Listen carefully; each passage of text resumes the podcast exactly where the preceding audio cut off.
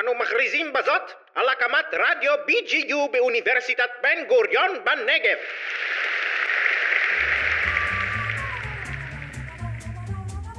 שלום וברוכים הבאים לפרק העשירי של המוניציפוד, הפודקאסט המוניציפלי הראשון.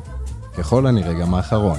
אני אייל נזרי, ולצידי מגיש את הפרק הווריאנט המוניציפלי דביר שעד. שלום דביר. אהלן אייל, מה העניינים? טוב, תודה, איך אתה? אני בסדר גמור, בסדר גמור. אתה יודע, תקופה קצת קשה, אבל uh, נעבור אותה. כן. Uh, האמת אייל, לפני שאנחנו מתחילים, uh, אני רוצה שהמאזינים שלנו ידעו שבעצם אתה הזכרת לפני כמה פרקים שסיימת את התפקיד שלך במועצה האזורית אל-קסום. אז אני רוצה באמת כחבר שלך לאחל לך בהצלחה בתפקיד החדש שלך כמנכ"ל המועצה המקומית מעלה אפרים. תודה רבה. שיהיה המון המון בהצלחה. תודה.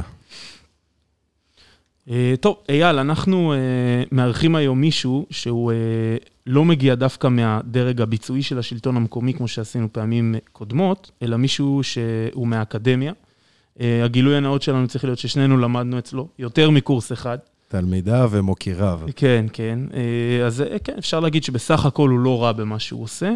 אנחנו נארח גם את פרופסור גיא בן פורת, הוא ראש המחלקה לפוליטיקה וממשל באוניברסיטת בן גוריון. אהלן, גיא, מה שלומך? אהלן, בסדר גמור. אתם גם הייתם בסדר בתור תלמידים. השתדלנו, אתה יודע. בסדר, אז אנחנו למעשה היום נקדיש את הפרק לממשק הזה שיש בין רשויות מקומיות מצד אחד, והקבוצות ש... או אוכלוסייה שגרה בתוך הרשות המקומית, לא משנה איזו, לבין כל מה שקשור ביחסי דת ומדינה. זאת אומרת, איפה זה פוגש את הרשות המקומית. זה בעצם נושא או עולם תוכן שהרבה פעמים הוא נשמע לנו, או מקושר ישירות דווקא לרעיון הממלכתי, למשהו שהמדינה צריכה לטפל בו, אבל אנחנו, כמי שעובדים ברשויות מקומיות, מבינים שככל שעובר הזמן, הנושא הזה פוגש יותר ויותר את השלטון המקומי, את העולם המוניציפלי. אז גיא, אנחנו נשמח אם תוכל להציג בקצרה את ה, בעצם את תחום העיסוק שלך בנושא הזה, ואחר כך נתקדם לאיך זה מתממשק עם השלטון המקומי. קודם תודה על ההזמנה. אז אני כבר עוסק די הרבה שנים, מה שאני קורא תהליכי חילון. שחילון בעבודה שלי נוצר לא רק מתוך איזושהי תפיסה אידיאולוגית, או איזשהו מאבק אידיאולוגי בין uh, תפיסות רעיוניות ואידיאולוגיות, אלא גם בתוצאה של תהליכים שהם uh, דמוגרפיים uh, וכלכליים ופוליטיים. אז אם עכשיו זה המקרה הישראלי, החילון פה מונע לא רק מתוך תפיסות ליברליות, אידיאולוגיות, וגם משינויים דמוגרפיים, ההגירה מברית המועצות, היה לה אפקט עצום על תהליכי החילון. הגלובליזציה, כלכלת השוק, יש להם אפקט נוסף על החילון. אז נוצר איזשהו מתח מאוד גדול בין כללי משחק שנכתבו לפני 60-70 שנה, שקבעו היחסים בין הממלכה לבין הדת, אם תרצה, לבין מציאות של המאה ה-21, שבה הכללים האלה מתקשים, בלשון המעטה, להסדיר את המציאות המשתנה. אז זה בגדול המסגרת שבתוכה אפשר לדבר על הנושא הזה. אוקיי, אז כשאתה מדבר למשל על שינויים דמוגרפיים, הזכרת את העלייה למשל המפוארת שהגיעה מברית המועצות, אבל יש עוד תהליכים דמוגרפיים, כי למשל, אנחנו יודעים שהחלק היחסי של האוכלוסייה החרדית בישראל הולך וגדל. זה דווקא היה אמור ליצור תהליך של הדתה ולאו דווקא של חילון, נכון? כן ולא. אוקיי. זאת אומרת, האוכלוסייה החרדית גדלה, אבל היא גם יותר ויותר מתערה בחברה הישראלית. אם מדובר נגיד בכניסה לאקדמיה ולשוק העבודה. אז נוצר איזשהו מתח בין חברה דתית חרדית, שמגיעה למקומות שהם מקומות שהיו לכאורה בעבר חילוניים. ואז עולה השאלה, מה יקרה במקומות, נגיד באקדמיה. אם עכשיו נכנסים לאקדמיה חרדים, אינטרס גם שלהם, גם של המדינה, שהם ירכשו השכלה גבוהה. מה זה אומר לגבי המוסדות להשכלה גבוהה? האם הם צריכים להתאים לעצמם לחרדים? מה זה אומר, מה המחיר של ההתאמה הזאת? מה החרדים אמורים לעשות? כלומר, הגבולות האלה שבהן יש חרדים, דתיים, חילונים, נפרצים בכל מיני כיוונים, והם כולם מעלים שאלות של ניהול. וזה באמת האתגר של המאה ה-21.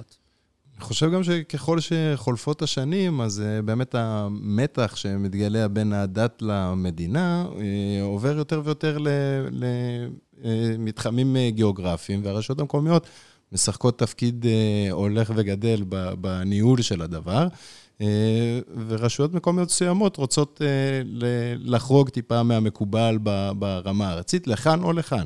בין אם זה רשויות חרדיות או דתיות יותר, ובין אם זה רשויות יותר חילוניות.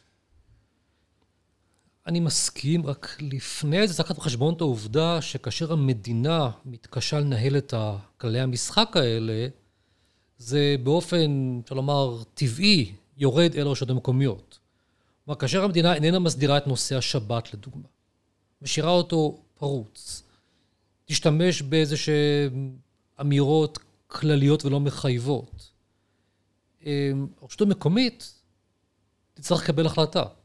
מאפשרים או לא מאפשרים, פותחים או סוגרים. כלומר, מעבר למה שהרשויות רוצות, נוצר פה מין ואקום שאליו הן או נשאבות מחוסר ברירה, או מתוך כן רצון להיטיב או לקדם נושאים שמתאימים יותר לרשות המסוימת הזאת. כן. אוקיי, אבל אמ, אתה יודע, יש, יש גם את הסוגיה הזו שבעצם יכולה להיות רשות מקומית שיש בה כמה סוגי אוכלוסיות. אוכלוסייה חרדית, אוכלוסייה חילונית. אמ, בישראל, למשל, אשדוד היא דוגמה, אה, נראה לי בסך הכל שמייצגת את זה, שיש בה מצד אחד אוכלוסייה יוצאת ברית המועצות, שהיא מאופיינת יחסית באוריינטציה חילונית, ומצד שני יש בה אוכלוסייה חרדית גדולה. אמ, ואז אנחנו, זאת אומרת, רואים שהרשות המקומית מתקשה גם היא לנהל את ה... את ה, את ה בעצם את, ה, את כל הקומפלקס הזה של אה, קבוצות שונות גדולות, זו עיר גדולה, אמ, ולפתור את, ה, את העניין הזה. ומצד שני, אנחנו רואים רשויות שמאופיינות באוכלוסייה אחידה יותר, אפשר אולי להגיד, אה, נניח בני ברק, או מצד שני תל אביב. אה, ושם בעצם אנחנו רואים שהרשות המקומית ממש יוצרת אה, צעדים אקטיביים. למשל, בני ברק היא סגורה בשבת, זאת אומרת, אי אפשר להיכנס לבני ברק בשבת. ומצד שני, תל אביב כעירייה, שהיא עירייה עם משאבים משמעותיים, מממנת תחבורה אה, ציבורית או חינמית, אפשר להגיד שזו תחבורה ציבורית חינמית בשבת. אה, מה הכיוון של, התהליך הזה בעיניך? זאת אומרת, זה ממש התפרקות ליחידות אה, שונות, או שזה בעיניך בר אה, תיקון, או שזה, יכול להיות שזה מצב רצוי בעיניך? דרבק זה מקרה קל יחסית. זאת עיר חרדית עם מאפיינים חרדים, שבמידה רבה הקונפליקט שם הוא, הוא לפחות, אנחנו רואים על פני השטח, הוא קטן יחסית. תל אביב היא עיר אה, חילונית בהווייתה, אה, אבל שחילוניותה לעתים תתנגש מול מה שהמדינה רוצה שיהיה המרחב הציבורי. במידה רבה אנחנו רואים את השסע אה, או את הקונפליקט הדתי-חילוני יורד אמת לרמות של שכונות וערים, ששם אה, מצד אחד נדרשים פתרונות קונקרטיים, כלומר לא מספיקה אמירה שהיא אמירה כללית של אה, שבת חשובה לכולם, mm-hmm. צריך להחליט מה זה בדיוק השבת. אבל מצד שני, יכול להיות שדווקא שם יהיו יותר אלמנטים של פרגמטיות. כלומר, שמכיוון שראשי הערים ירצו כן לנהל את העיר באופן שהוא מושכל, שהוא אה, בקונסנזוס, הם יצטרכו לגבש פשרות מול התושבים שלהם. אז מצד אחד יש כאן איזושהי ירידה ברזולוציה, מצד שני, יש פה אולי איזושהי עלייה בפרגמטיות. אז זה אולי ה trade-off החיובי שיכול להיות כאן. ומה קורה כשיש פרויקטים לאומיים, למשל? כמו נניח הרכבת הקלה או רכבת המטרו, שצפויה להתחיל, אני מניח שהעבודות יתחילו בשנים הקרובות, אה, וצריך לחפור תחת בני ברק. עכשיו, ברשויות מסוימות יהיו עבודות בשבת, ובבני ברק יכולים להגיד, תשמע, זה אמנם מתחת לאדמה, אבל זה עדיין שטח השיפוט שלי. אתה לא עובד פה בשבת, וזה יכול לעכב למשל את העבודות. בהחלט. תראה, אני חושב שחלק מהכתיבה שלי על החילון, אומרת שאנחנו כל הזמן בורחים פה מהמאבק האידיאולוגי. יש כאן מאבק אידיאולוגי. הניסיון לצמצם את כל הזמן לשאלות פרגמטיות, הוא אה, יכול לעבוד באופן מאוד חלקי. יש כאן בסוף שאלה שהיא שאלה פרגמטית, או סליחה, שהיא שאלה אידיאולוגית. אה, האם נראה בית שמש מותר לחייב נשים לעבור מדרכה, לא לצעוד יחד עם גברים? האם זה בתוך הסמכות של בית שמש? אז האוטונומיה היא מוגבלת, יש כאן ויכוח אידיאולוגי. נכון, כי פה למשל, דווקא זו דוגמה מצוינת להבנתי, למשהו שהוא לא יכול לעבור. זאת אומרת, כמו שבבית שמש גם אם אתה מפעיל למשל תחבורה אה, פרטית, אתה לא יכול להפריד או לחייב נשים לשבת מאחורי, בספסל האחורי באוטובוס. גם כאן... אם חלק מהאוכלוסייה מקבלת את זה. וכאן בדיוק הוויכוח האידיאולוגי, כי יגידו אנשים, אותו דבר, בתל אביב, תחבורה ציבורית בשבת היא לא חוקית, כי המדינה לא צריכה לאפשר בשבת את התחבורה הציבורית. אי אפשר להתחמק כאן מהוויכוח האידיאולוגי. הניסיון לצמצם את זה שאלות שהן מקומיות mm-hmm.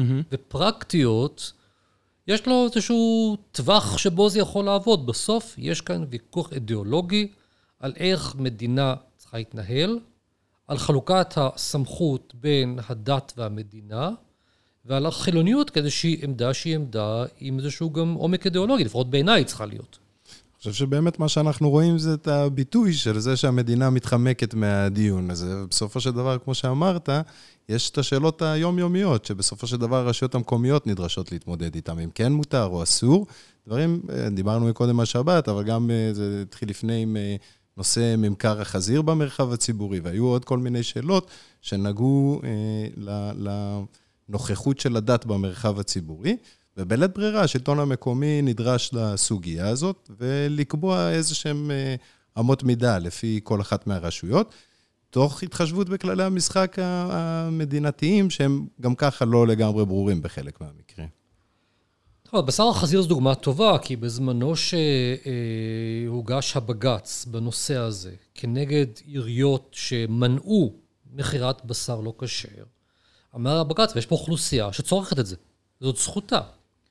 אז העירייה צריכה לומר איפה מותר, איפה אסור. בואו תגדירו. אתה אומר, אוקיי, בשכונה החרדית באשדוד, לא הגיוני שתהיה חנות שמוכרת בשר חזיר. אבל מה בשכונה הרוסית?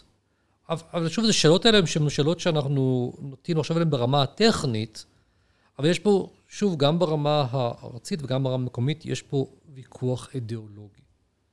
ואני חושב שלהוריד את זה לרמה של בוא נמצא פתרון טכני לכל שאלה שיוציא את האידיאולוגיה מהמשוואה, יכול לעבוד עד גבול מסוים. התחבורה הציבורית בשבת זו דוגמה טובה.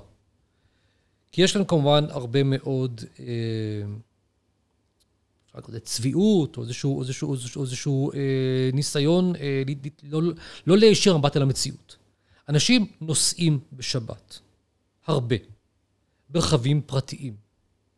אז העובדה שאין תחבורה ציבורית בשבת לא מונעת מאנשים לנסוע. מה היא כן עושה? היא גורמת ליותר נסיעה ברכב פרטי, והיא מונעת ממי שאין לו רכב פרטי לנסוע בשבת. זה מה שהיא עושה. היא לא מונעת נסיעה בשבת. כלומר, אם תהיה תחבורה ציבורית בשבת, ראשית, אנשים שאינם יכולים לרכוש רכב, אין להם אפשרות לנסוע לים בשבת, ושנית, אולי פחות רכבים לנסוע על הכביש, וזה גם איזשהו יתרון, אם תרצו, סביבתי.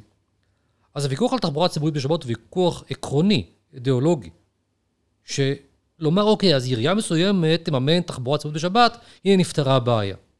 אני חושב שזו התחמקות מה, מהמשמעות הגדולות יותר. לא, האמת שאני רוצה להוסיף בהקשר הזה, שזה גם שם את הרשויות המקומיות בפוזיציה מאוד מאוד בעייתית, כי יש רשויות שא' לא יכולות לממן את זה, בדומה למשל עיריית תל אביב או הרצליה. אמ, והדבר הנוסף הוא שחלק מהרשויות הן לא, אמ, יש בהן, אין, אין בהן מובהקות אה, אה, של סוג האוכלוסייה או של אפיון האוכלוסייה.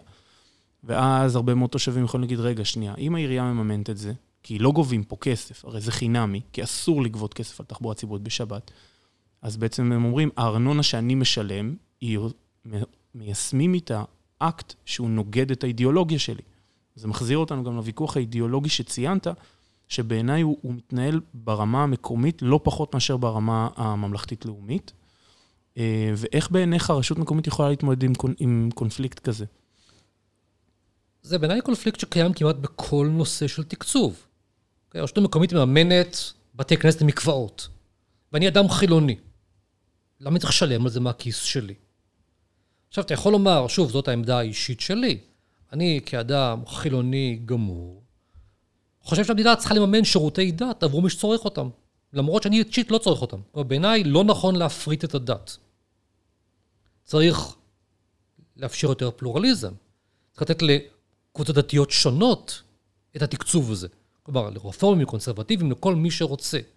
אבל בעיניי, כאדם חילוני, העובדה שאני מממן בתי כנסת, או מקוואות, או דברים מהסוג הזה, שאינם חלק מאורח החיים, מהחיים שלי, מהאידיאולוגיה שלי, היא בסך הכל בסדר. אני חושב שזה, שזה נכון. אז השאלה של האם אני מהמיסים שלי מאמן דברים שאני לא רוצה לממן אותם, זו שאלה שאין לה גבול. אבל אמ, אתה יודע, דווקא פה אני רוצה להחזיר גם למשהו שדיברת עליו בתחילת השיחה, והוא מתחבר למה שאמרת עכשיו. כל העניין הזה של אה, כלכלת השוק אמ, ונושא של תקצוב, בעצם יש פה אה, אמ, סוגיה שתיאורטית חלק מהאנשים, אני יודע שאתה מתנגד אה, באופן יחסי לתהליכים של הפרטה, אבל למה הנושא הזה הוא דווקא לא נושא שיהיה נוח להפריט אותו, ואז אמנם אנחנו לא בהכרח מטפלים בוויכוח האידיאולוגי, אבל לפחות אנחנו מייצרים פתרונות פרקטיים שלא מצליחים לפתור את, ה, את הבעיות האידיאולוגיות. ואז אם מפריטים את זה, למשל, זה יכול אולי כן לפתור בעיות, או חל, את חלקן. כי אני חושב שהתהליכי ההפרטה עד כה יצרו מרחב מאוד נוח לאנשים שיש להם אמצעים. Mm-hmm. אדם חילוני, מעמד בינוני, גבוה, יכול לומר לעצמו, אין שום בעיה כרגע. אני יכול לנסוע מתי שאני רוצה, לאכול מה שאני רוצה, להתחתן היכן שאני רוצה, מבחינתי הכל בסדר. לא צריך פה שום מאבק אידיאולוגי. וברמה האישית אולי צודק, הוא יכול לומר, תשמע, סך הכל, איפה יש כפייה דתית? אני חי את חיי בלי שום כפייה דתית. אבל אם אתה שואל את השאלה הזאת לגבי אנשים שהם במעמד יותר נמוך, עם פחות אמצעים, כאן חייבים לחזור לעניין, לעניין אידיאולוגי. אם אתה חוזר על ההפרטה, אתה אומר, אוקיי, בסדר, יש, יש לך אוטו פרטי, סע לאן שאתה רוצה, למה צריך תחבורה ציבורית בשבת? אני יכול להסתדר בתחבורה ציבורית בשבת, אני כגיא בן פורת. Mm-hmm. יש כאן מחיר סביבתי, אבל שוב, אני אכנס לאוטו ואסע לאן שאני רוצה. אבל אותו אה, אדם צעיר בלי רכב, או אותה אישה שיש לה פחות אמצעים ורוצה להגיע בשבת לחוף הים בתל אביב מבאר שבע, היא לא יכולה. לכן בעיניי אי אפשר להתחמק כאן מהדיון האידיאולוגי. עכשיו, אותו דבר לגבי הפרטה. אני חושב שגם שירותי דת צריכים להינתן לכל מי שרוצה אותם, כמו שירותי חינוך, כמו שירותי תרבות. שוב, זו עמדה אידיאולוגית שלי. Mm-hmm. אז הפרטה לכאורה פותרת בעיה, אבל לא רק עבור מי שמסוגל לממן אותה מכיסו. כן. אני חושב אה, שיחסית ברור שאת הדיון האידיאולוגי צריך לנהל ברמה הארצית, והקונסטלציה הפוליטית אולי לא מאפשרת אה, התעמקות בו היום וגם אה, בשנים עברו.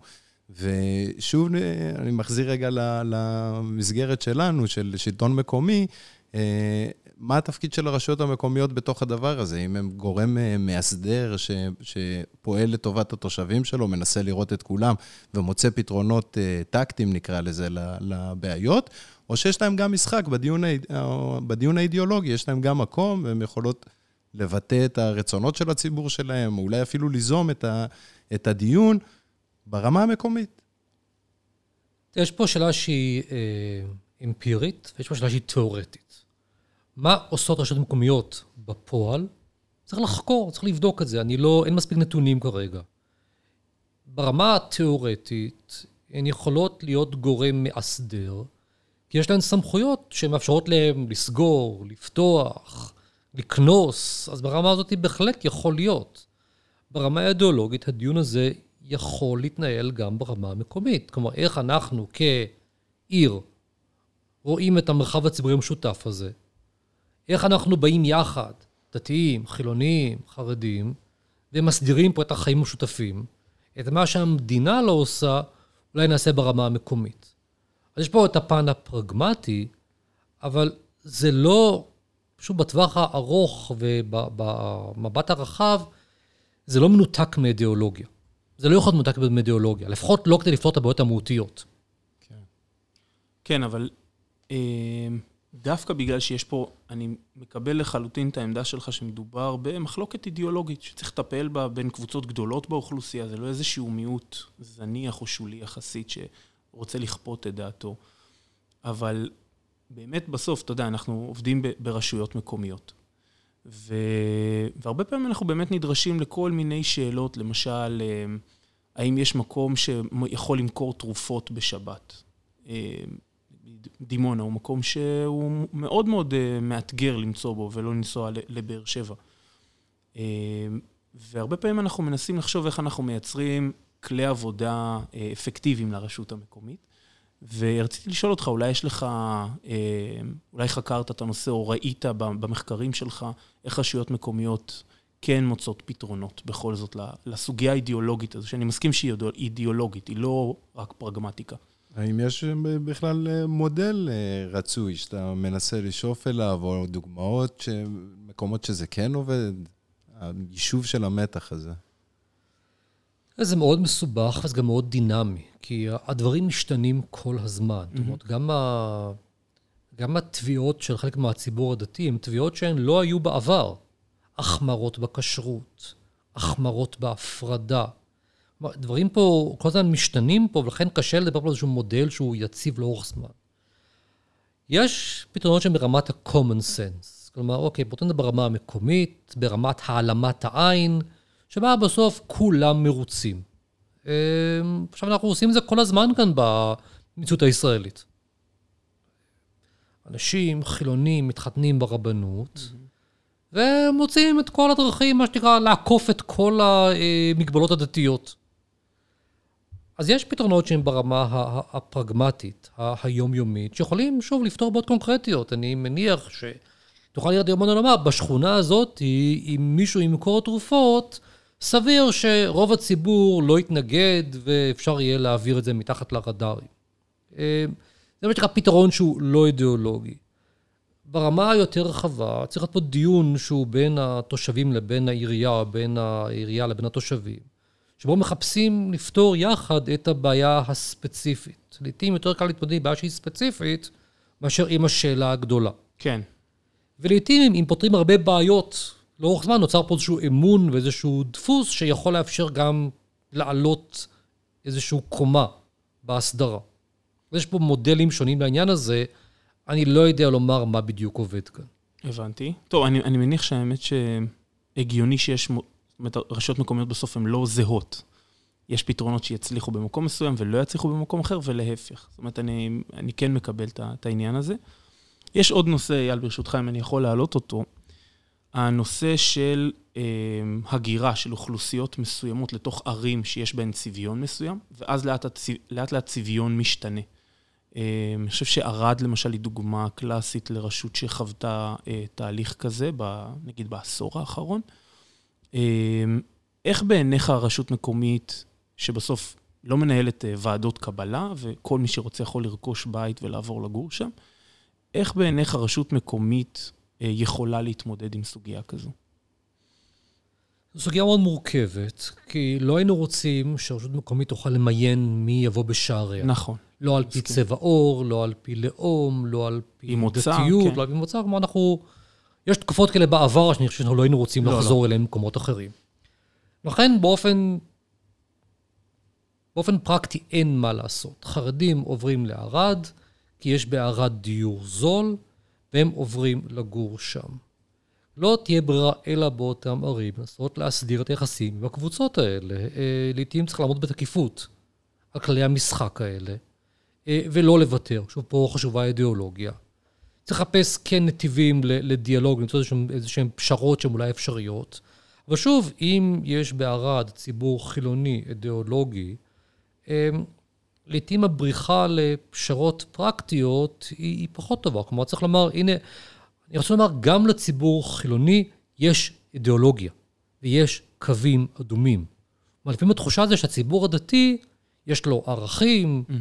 יש לו אידיאולוגיות. הציבור החילוני הוא רק, יש לו מה שנקרא חיים נוחים. ולכן הוא יכול לוותר קצת, כי נו, באמת, מה, על מה כבר ויתרתם? על לנסוע בשבת לים? זה הערכים שלכם? אז לא, לציבור החילוני יש ערכים, ויש לו אה, עקרונות, ויש לו קווים אדומים, והוא חייב להציב אותם לעיתים באופן מאוד מאוד ברור. אני חושב שאחד הביטויים המרכזיים לזה ברשויות מקומיות דווקא, לנושא הקווים האדומים, התבטא בשנים האחרונות בנושא אירועי התרבות לקהילה, כשבאירועים מסוימים אה, אה, החלה שירה של נשים וחלק מהקהל יצא, או בחלק מהמקרים אפילו מנעו את זה מראש, או קיימו אירועים... בהפרדה. בהפרדה כן. לגמרי, אה, ואז זה באמת עורר את התרעומת הציבורית. זאת אומרת, התקומם ציבור שהוא חלק מהיישוב, ואמר, אנחנו לא מוכנים לזה בשערינו, אפילו שזה אירוע שמיועד ספציפית לאוכלוסייה הזאת. כאן אנחנו נעמדים על הרגליים האחוריות, ו- ולא יקום ולא יהיה. אה, יש דיון מאוד דומה באקדמיה. האם לדוגמה, אה, חרדים שלומדים באקדמיה, יכולים להכתיב פה שלדוגמה לא ילמדו בידי מרצות. עכשיו, שוב, זאת העמדה שלי. פה האקדמיה צריכה לומר, לא בבית ספרנו. גם במחיר שהם לא ייכנסו לאקדמיה. לגמרי. הנה, הנה המקום שבו אני מציב פה את הערכים המאוד ברורים שלי. אני כאקדמיה מחויב לשוויון בין גברים ונשים. אני אולי כן מוכן לקבל כיתות נפרדות. זהו, רציתי, זו הייתה שאלת ההמשך שלי. אבל לא, אתם תלמדו בידי מי שמלמד. אם זאת מרצה, אתם תעמדו מול מרצה. אם אתם לא מסוגלים לזה, אז עם כל הכבוד, פה לא יהיה המקום שלכם. כלומר, יש פה, אה, יש פה את, את, את, את האידיאולוגיה גם של המקום. ולגבי כיתות נפרדות לגברים ונשים? אז פה אני יותר מוכן לחשוב על הנושא הזה, כי בוא נאמר, אם זאת בחירה של הציבור הזה שרוצה ללמוד בכיתות נפרדות, אני לא אוהב את זה, אבל זה אני עוד מוכן לש- לשקול. אבל העובדה שהם יכתיבו מי ילמד אותם, זה בעיניי קו אדום. אני חושב שזה עוד ביטוי לזה שהסוגיה הזאת שלא נפתרת ברמה הארצית הלאומית, שוב אה, מתגלגלת לפתחם של, ה- של הגופים שנתקלים בה ביום-יום, אם זה הרשויות המקומיות, או האקדמיה, או הצבא, או מי שלא יהיה, ש, שנתקל בשאלה פרקטית בסופו של דבר, צריך להחליט אם הוא מאשר או לא. אה, ואני חושב שזו תעודת עניות למי שמתיימר לנהל את, ה, את כל האופרציה בכללותה. לגמרי. ואני, ואני רוצה גם להדגיש שמדובר כאן גם בשינויים בחברה החרדית. כלומר, לפני 20 שנה לא היו חרדים באקדמיה. כלומר, יש כאן איזשהו שינויים גם בתוך החברה החרדית. צריך לשים לב גם לדבר הזה. החברה החרדית גם היא דינמית, היא לא סטטית. היא, אה, אנשים שם רואים את העוני, רואים שם את הקשיי תעסוקה, והאקדמיה הפכה להיות גם עבורם דבר שהוא חשוב. נכון שהמנהיגות החרדית עדיין, מה שנקרא, מאוד מסויגת, אבל הציבור החרדי הוא ציבור מאוד מגוון, אה, כן, עם שונות גדולה. מאוד מאוד גדולה, ולכן השינוי פה הוא, הוא, הוא, הוא, הוא מכיוונים רבים. זה הדינמיות של המציאות שאיתה אנחנו צריכים להתמודד. היא לא סטטית. ועוד שאלה שרציתי לשאול, כמי שעבד ברש... ברשות מקומית אה, בדואית בנגב, יש לנו במדינה עוד אה, רשויות מקומיות שהמתח בין הדת למדינה הוא לאו דווקא אה, יהודי, אה, ורציתי לשאול אה, איך זה מתבטא. בסופו של דבר, אמנם המשרד הוא המשרד לשירותי דת, אבל הדת המרכזית שהוא משרת מן הסתם היא היהדות, ורציתי לשאול אה, האם בכלל יש הבדל בין, אה, ברשויות מקומיות ערביות ולא יהודיות, לגבי העניין שלהם בהסדרת המתח הזה שבין הדת למדינה, וגם בהיבט אה, קבלת השירותים לאוכלוסייה שלהם. לא בקיא מספיק בדת, בדת המוסלמית, אני חייב לומר, לכן אני נזהר מאוד במה שאני אומר. אבל יש שם שאלות שהן די דומות, של זכויות נשים, של הפרדה בין נשים וגברים, אה, של אה, משפחות פוליגמיות, כלומר, אלה שאלות שהן מאוד דומות, שקשורות בזה גם של מיעוט ושל עוד דברים, אבל העקרונות הם עקרונות דומים. הדינמיקה היא מן הסתם שונה, כי מדובר באוכלוסיות שונות, עם דת שונה ועם דפוסים שונים. אבל אני חושב שאנחנו ניתקל באותן, באותן דילמות גם ברשויות הערביות בנושאים האלה. אני רוצה להוסיף בהקשר הזה, אייל, שנראה לי שהדבר המשותף העיקרי הוא שהמדינה לא מטפלת גם בסוגיות האלה. זאת אומרת, אה, למשל סוגיית הפוליגמיה, שהיא דבר שהמדינה ב- ממש בידיעה מעלימה ממנו עין באיזושהי לוליינות חצי רגולטורית, חצי אה, דתית, לא, לא מתעסקת בזה, והדבר הזה, אנחנו כולנו יודעים שהוא, שהוא קיים ו- וקורה, בטח אה, בנגב. ונראה שזה באמת הדבר המשותף אה, שיש גם, שלא מטפלים בהסדרה של זה ולא בהסדרה של זה. כן, היא הטיפול הוא רוחבי. כן. אני חושב ששוב, יש פה בעיה באמת שהיא בעיית אה, מקרו, בעיה רוחבית, של הסדרים בין דת ומדינה, שנוצרו לפני 70 שנה והתאימו לזמנם, היו פשרות פוליטיות, היו אילוצים פוליטיים, היו אינטרסים פוליטיים. מול מציאות שמשתנה. אתה מדבר על הסטטוס קוו המפורסם? נכון. אוקיי. מול מציאות שמשתנה, מול מציאות שבה, אם, לפני, שאמרת לפני 70 שנה, שבת, או אמרת כשרות, או אמרת נישואין, הייתה פה חברה לגמרי שונה. זו מציאות שהיא, שהיא, שהיא, אה, שהיא פשוט כל כך השתנתה, שהיא פשוט לא הכללים האלה, רלוונטית. כן. היא כמעט לא רלוונטית. כן. אה, קח את נושא הנישואין, מוסד המשפחה, אחוזי הגירושין, החיים ללא נישואים, המשפחות האלטרנטיביות, כלומר כל זה קורה כאשר בעצם המדינה נשארה עם איזשהו מודל של משפחה שהוא מודל די סטטי. כן. ואיך בעיניך, גיא, כחוקר, היה ראוי לנסח את הכללים האלה מחדש? זאת אומרת, איזה תהליך היינו מייחלים לו, ש- שיקרה עכשיו, בחלוף אותם 60-70 שנה, אה, שהאוכלוסייה השתנתה, איך היה ראוי לנסח את הכללים האלה שוב? אבל זהו, וזה הוויכוח האידיאולוגי. אני חושב שהשינויים האלה מציבים אותנו מול מציאות שמחייבת ניסוח כללים חדשים. וכשאין הסכמות, קשה לנסח אותם. כלומר, אני, אני, אני פה אסנגר רגע על, על, על הממלכה. יש כאן מציאות מאוד מורכבת, עם מחלוקות מאוד מאוד גדולות, שכל החלטה שהיא החלטה עקרונית פה, תפרק ממשלות, תפרק את החברה. לכן ההעדפה היא לא להכריע. להעביר את זה לרמה הפרטית, לרמה המקומית, לדחות את זה, כלומר, זה דפוס שהתווסף פה, התווסף כאן בשנים האחרונות. אמ, איך לפתור את הבעיה, זה בדיוק הדיון האידיאולוגי. האם הדיון שם, אה, בסופו של דבר, הרי אה, נצטרך להתכנס ל- ל- להכרעה במקרים מסוימים, והשאלה שלי, אם אנחנו היינו רוצים שזה יתקיים אה, אצל המחוקק בכנסת, אצל בית המשפט שיצטרך להכריע בסוגיות מסוימות, ברמה המקומית, האם יש איזשהו מודל רצוי שהיה כדאי שכך הדברים יתקבלו? על אף הקשיים, מן הסתם.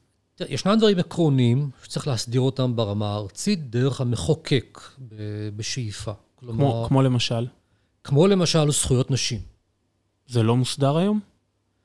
זה, באופן- זה פשוט לא נאכף. לא נאכף, לא תמיד מוסדר בו באופן מוחלט, אבל פה הייתי רוצה לדוגמה שלא תוכל עירייה לקבל החלטה שנשים לא, לא יכולות ללכת לצעוד במדרכה בצד שהגברים צועדים בה. זה לא הייתי משאיר לרמה המקומית. פה צריך להיות בהחלט איזושהי אינסטנציה גבוהה יותר, שתאמר, אלה כללי המשחק. עכשיו, בתוך הדבר הזה, אפשר בהחלט לחשוב פה על איזושהי אה, גמישות והורדת הסמכות לרמה המקומית, שבה יוכלו רשויות לקבל החלטות בהתאם לאופי האוכלוסייה שלהם, בתוך משא ומתן בתוך העיר הזאת. מן הסתם, תל אביב ובני ברק יקבלו הכרעות שונות לגבי המרחב הציבורי שלהם, וזה בסדר. נכון. אבל גם ההכרעות האלה צריכות להיות בתוך איזושהי מסגרת מוסכמת מלמעלה. זאת אומרת, לקבוע מה שנקרא מינימום ומקסימום במקרה הזה. לקבוע איזשהו כללי משחק שבתוכם מינימום. יש מרחב תמרון ל- לרמה המקומית. אני חושב שזה מתקשר להרבה מאוד שירותים אה, שהמדינה מספקת באמצעות הרשויות המקומיות, ואני חושב שרואים גם את, ה, אה, את המגמה. אם נסתכל אה, לצורך העניין על נושא החינוך, שאנחנו מעודדים כבר הרבה שנים להציל את הסמכויות יותר ויותר לדרגי השטח, ו, ולהפעיל איזושהי דיפרנציאציה בתכנים, באופן הפעלת המערכת. אני חושב שעושים צעדים לקראת זה בתקציב האחרון. אה, והאם נכון לאמץ בעצם את ה... את, את השיטה שבסופו של דבר ראש העיר קרוב לתושבים, מכיר את השטח, צריך לאפשר לו באמת אה, לנסח את הכללים ואת ה, ולעצב את המרחב הציבורי, תוך כמובן אה, הכנסה למסגרת וכללי משחק ש, שרלוונטיים לכולם, וכאן אנחנו שוב נפגוש את הפערים בין הרשויות המקומיות, יש לנו ריבוי של רשויות מקומיות אצלנו, והיכולת של כל אחת מהן להתמודד עם השאלות האלה היא, היא גם מסוימת. אז בהחלט. אה, אני חושב שהדיפרנציאציה או חלוקת, או הורדת הסמכות לרשויות המקומיות צריכה להיות מותנה כאן ב, ב, בשתי שאלות שצריך לפתור אותן. אחת זה אי השוויון. כלומר, רשויות מקומיות עניות, שבהן חיים תושבים שהם צורכים או לא צורכים שירותי דת, ייהנו מאותם תנאים של רשויות שהן רשויות עש- עשירות. בחינוך זה מאוד בולט, אבל גם בנושא של ה... שדיברנו עכשיו, כמו דוגמת תחבורה ציבורית בשבת. אם נאמר, עירייה יכולה לממן את זה. אז בואו ניקח עירייה ענייה, שבה יש גם אנשים שרוצים להגיע לים בשבת, והם לא יוכלו להגיע, כי הם חיים בעיר שהיא ענייה יותר. אז זה בעיניי בעיה ראשונה. הבעיה השנייה זה איך מגינים בתוך העיר על קבוצות מיעוט. כי יכול ראש עירייה לומר, אני יש לי פה אוכלוסייה חזקה שמצביעה עבורי, ולה אני קשוב. האוכלוסייה שלא מצביעה עבורי, ושהיא המיעוט, ממנה אני מתעלם. כלומר, פה יש שאלה מי מגן על מיעוטים בתוך העיר. ובשאלה השנייה, אני חושב שאם אנחנו באמת אה, נלך לכיוון הזה, שבה ראשי רשויות אה, ייצגו בעיקר את אה, ציבור הרוב, אנחנו בעצם נעמיק את התופעה שקורית ממילא של רשויות סקטוריאליות, שיש רשויות שהן מאוד מאוד חילוניות, ורשויות שהן מאוד מאוד דתיות, ורשויות שהן מאוד מאוד ערביות, ורשויות שהן מאוד מאוד פיתוחיות, נקרא לזה. פשוט. נקבע את, ה... את המצב הזה. אז שוב, זה חוזר שוב לשאלה האידיאולוגית. האם אני כאדם חילוני שחי בעיר כמו הרצליה או תל אביב, האם אני מוטרד גם מאנשים חילונים שחיים בטבריה? האם יש איזשהו אכפתיות כלפיהם? כן. האם זה מעניין אותי בכלל? זאת שאלה שהסכנה פה באמת בפיצול הזה, זה ביטול של סולידריות. בדיוק, ואני רוצה להצטרף גם להגיד שבעיניי, התהליך הזה בסופו של דבר יכול בסבירות גבוהה להוביל למצב שבו אוכלוסיות חילוניות יתגוררו במקומות מאוד מסוימים, ואוכלוסיות שהן, אה, אה, מה שנקרא, על הרצף הדתי יתגוררו במקומות אחרים, וזה ייצור פה שתיים או שלוש אה, מדינות שונות, או שלושה קנטונים או משהו כזה, ובאמת יכול להיווצר מצב שנגיד ה strip הזה, שמחיפה עד ראשון לציון, יהיה מאופיין באוכלוסייה בדרך כלל חילונית, אה, והנגב או הצפון או ירושלים יהיו, יהיו אוכלוסיות אחרות. וזה בעיניי אה, יכול ממש להוביל לקריסה בכלל של ממלכתיות אה, בכללותה, כי אתה יודע, יהיה מי משלם מיסים ולאן המיסים האלה הולכים, ואפילו עד רמה שאתה יודע, למה כיפת ברזל צריכה להגן על, ה, על הספקטרום הזה? לא בטוח שכדאי, אולי נחסוך את זה. ואני באמת תוהה איך הממשלות יוכלו להתמודד עם זה, כי המצב הוא, הוא רק הולך ונהיה פחות טוב. זאת אומרת, אני לא מרגיש שיש התקרבות ספציפית, למרות שיש מעורבות יותר גדולה של חרדים באקדמיה וכניסה של אה, אה, אוכלוסייה ערבית לשוק העבודה. אני מרגיש שיש הרבה פעמים דווקא שהשונות היא גדלה, או מתרחבת. אני לא בטוח שהיא גדלה ומתרחבת, אני חושב שהיא פשוט מתחדדת. כי okay. אוקיי. אנחנו יותר פוגשים את האנשים האלה. כלומר, אם החרדים היו בעבר איזושהי קבוצה שחיה מעבר להרי החושך בשכונות שלהם, מקסימום יוצאים להפגין בכביש ליד הבית, אז זה היה ניהול אחד של המציאות. כאשר חרדים נהיים יותר ויותר מעורבים בפוליטיקה, בכלכלה ובחברה, אז אנחנו יותר מתחככים, ואז יש יותר גם עימות. כלומר, אני לא בטוח שהפערים גדלו, כמו שהמפגש התעצם. יכול להיות. יכול להיות, כי האמת שאני נוטה לקבל את הטיעון הזה, כי גם עם האוכלוסייה הערבית זה די דומה. היא יותר נוכחת במרחב הציבורי, היא יותר נמצאת נוכחת בשוק העבודה, באקדמיה. ו... וגם בפוליטיקה, אגב, בשנים האחרונות. שתי האוכלוסיות האלה הן גם אה, דמוגרפית, פשוט מתרבות יותר, והשיעור שלהן באוכלוסייה הולך וגדל, ובסופו של דבר גם המפגשים כתוצאה מזה. נכון, אבל אני חושב שמעבר ל... יש תמיד את התחזיות האלה שבעוד 30 אה, שנה כן, יהיה פה כן. רוב חרדי וכל הדברים האלה. עכשיו, קודם כל צריך להיזהר עם תחזיות אה, דמוגרפיות, כי ילודה זה דבר שיכול להשתנות מכל מיני סיבות, נכון. אבל בואו נעזוב את המספרים. השאלה היותר מעניינת בעיניי, זה איזה סוג חרדים יהיה כאן בעוד 30 שנה. החרדים שכבר יהיו בשוק העבודה, שיהיו עם השכלה אקדמית, שיהיו צרכנים של שירותים שהם היום שירותים חילוניים. עכשיו, זה לא אומר שהם יהיו פחות דתיים באמונה שלהם, אני מניח שזה לא חייב להשתנות. הם לא יהיו ליברליים. לא, אבל אורח החיים שלהם משתנה. אתה, אתה משוכנע בזה. זאת אומרת, אתה לא חושב שיכול להיות מצב שפשוט יהיה לך את מה שיש היום, פשוט על מה שנקרא על סטרואידים דמוגרפיים?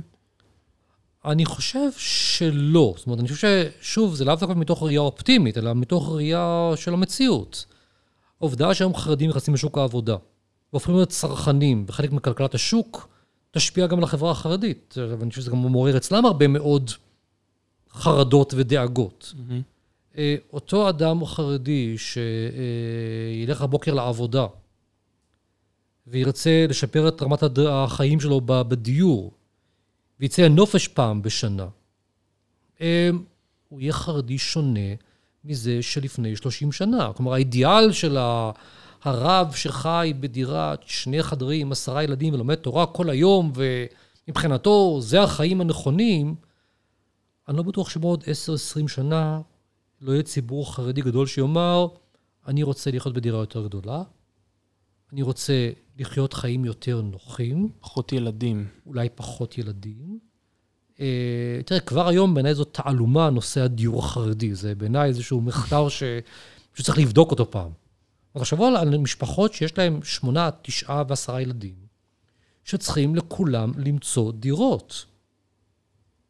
זה כמעט נס, הדבר הזה. אה, תראה, יש לך, זאת אומרת, את שתי הערים החרדיות הגדלות, גם אה, אה, ביתר עילית ומודיעין עילית. יש את אלעד, שיצרו פתרונות דיור אדירים. שוב, אני לא מתיימר למצוא פתרון, רק אני פשוט חושב שהחיים שם הם מאוד מאוד צפופים. אני מאוד. חושב שלא לחינם גם הם, אה, בסופו של דבר אה, יש פוליטיקאים שמשרתים את הציבור ודואגים לו. לא סתם ליצמן בעיצומה של המגפה הלך להיות אה, שר השיכון, ולפניו היה גם אריאל אטיאס, אני חושב. יש להם ייצוג בסופו של דבר במקומות שמסדירים את זה. גם דיברת מקודם על ערד. אז יש גם את הנושא המפורסם של ההתערבות הממשלתית מול אה, ראש הרשות, באיום במניעת תקציבים, אם לא י- יקדמו פתרונות דיור. ואני חושב שבאמת אה, זאת קבוצה עם, אה, עם אה, ייצוג אה, בכנסת אה, אה, יחסית אה, אה, אינטנסיבי, והיא מצליחה לקדם את, ה, את המטרות שלה גם בהיבטי תכנון ובנייה, וגם בפרקטיקה של זה, אני חושב שנכנסים שם אה, המון עמותות שמטפלות בזה ברמה אה, אה, רוחבית. זה ציבור גם שמתאפיין בהתנהגות, אני לא יודע אם להגיד עדרית, אבל קהילתית מאוד, מאוד דומיננטית. ועדיין זו אוכלוסייה אחת העניות בישראל. נכון. כי הם לא עובדים בסוף. בסדר, אז, לא- אז, ומכאן יגיע גם כנראה השינוי. שוב, השינוי לא יהפוך אותם לחילונים, זה לא מה שאני אומר כאן. אני אומר, זה יהיה חרדים מסוג שונה. איזה שונות, איך הם יהיו שונים, עוד נצטרך כן, לראות. קשה לדעת. אבל להכפיל את מספר החרדים בשתיים, ומזה להקיש לגבי מה יהיה בעוד 20-30 שנה מהיום, בעיניי זה קצת פשטני. כלומר, זה לא יהיה אותם חרדים, זה ברור. מה יקרה. בדיוק? זה מאוד תלוי באותם, באותה דינמיקה של מאבק, פשרות, משא ומתן, ברמה המקומית, ברמה הארצית, אבל המציאות לא נשארת זהה. כן? לא רק המספרים משתנים, זה מה שאני רוצה לומר כאן. אני, אני מוכרח לומר שבהנחה ובאמת לא מופרך להניח שאלה יהיו חרדים שונים, כמעט בוודאות זה ישליך גם על כמות הילדים ש, שיהיו בכל משפחה, כי זה פשוט הרבה פעמים לא מתכנס. מי שרוצה חיים נוחים יותר ממה שיש לו היום, או לממש את עצמו גם בשוק התעסוקה, הוא פשוט לא יוכל להחזיק משפחה של תשעה או שמונה ילדים. זה מאוד בטח. מאוד מורכב. ותחשבו על עוד, אה, עוד אה, מתח, עוד דילמה. הייתה לי לפני שבוע איזה קבוצת מיקוד עם חבר'ה חרדים צעירים. הם מאוד מאוד לאומיים בתפיסה שלהם. הרי כל הזמן דיברו על משפט נתניהו והעוול שעושים כן, לו, כן. והשמאל, והתקשורת השמאלית, הם נהיים מאוד מאוד לאומיים. עכשיו, איך אתה מחזיק את העמדה הזאתי יחד עם לא לשרת. לא לשרת בצבא. כלומר, המתח הזה מתישהו יתבט... יתפ... יתפוצץ. תזכרו שהחרדיות הוותיקה יותר ישבה על הגדר. נכון. אמרה, אנחנו הנושא הלאומי, כן שטחים, לא שטחים, לא מעניין אותנו, לא מעניין. אנחנו על הגדר. קואליציה עם השמאל, קואליציה עם הימין, אנחנו נשב עם מי שצריך. אנחנו יושבים בקואליציה כדי לקדם עניינים של הציבור החרדי. הציבור, המנהיגות החרדית, עכשיו כרתה ברית עם הימין, אנחנו עם נתניהו, אנחנו עם הימין. השאלה אם הם כרתו ברית עם הימין או עם נתניהו. זו שאלה טובה. אבל עצם העובדה שה, שהציבור החרדי מלמטה מדבר בשיח לאומי, לעתים אפילו גזעני, מאוד אנטי-ערבי, אנטי-פלסטיני, יעלה בסוף את השאלה. אז אם אנחנו כל כך מיליטנטים, איך אנחנו לא משרתים בצבא? איך אנחנו מחזקים את המתח הזה? שאלת אותם אולי איך הם מגשרים על ה... לא, זה לא היה נושא של השיחה, אבל אני, אבל אני חושב שזה נושא שמאוד... תראה, התשובה תהיה מן הסתם, אנחנו בתפילות שלנו כן. עושים מה יותר ממה שאתה עושה בצבא. זאת. זאת תהיה התשובה. תהילים נגד טילים, מה שנקרא. משהו כזה. אני לא בטוח שזה יחזיק מעמד, בטח לא ברמה הציבורית, גם שהמספר שלהם הולך וגדל, וגם ברמה האישית, חלקם אולי ירצו לשרת בצבא, ואז הרבנים יצטרכו לומר, רגע, כרגע מי שמשרתים בצבא זה השוליים של החברה הזאת. זה מי שמה שנקרא באמת, אין לו שום מקום בישיבה, הולך לצבא. כן. הצבא נהיה מין מקום שלוקח את, בעיקר את הקבוצות היותר בעייתיות ומטפל בהם עבור החרדים. ומה יקרה שיהיו כאלה שמתוך המיינסטרים ירצו לשרת בצבא? מה הרבנים יגידו על זה? אגב, עוד שאלה מעניינת, זה אם uh, תפקידו ההיסטורי של הצבא ככור היתוך אולי עוד לא הושלם, והוא פשוט צריך uh, להתיך לתוך החברה קבוצות אחרות עכשיו, ובאמת לשלב דרך המפגשים האלה. שפעם... זאת, ש... זאת שאלה של דיון ארוך, אני לא בטוח שאני אהיה הכי מתאים ל... לנהל אותו, אבל בוא נאמר שעבור הצבא זה אתגר עצום, כמו עבור האקדמיה. אתה מכניס חרדים לצבא, מה אתה מוכן לשלם עבור זה? עכשיו, תשוב, סך הכל זה מאוד דומה, באקדמיה, רשויות מקומיות, אה, בצבא. ברגע שהמפגש הזה בין חרדים וחילונים ודתיים מתקיים, מה שנקרא, במציאות, הוא מחייב פשרות, והוא מוליד קונפליקטים. אין... שוב, כשהקבוצות חיות בנפרד, זה הרבה יותר קל. אבל כשהן מתערבבות זו בזו, אנחנו במציאות שבה אי אפשר לומר, אוקיי, זה ייפתר מאליו. זה דורש פתרונות.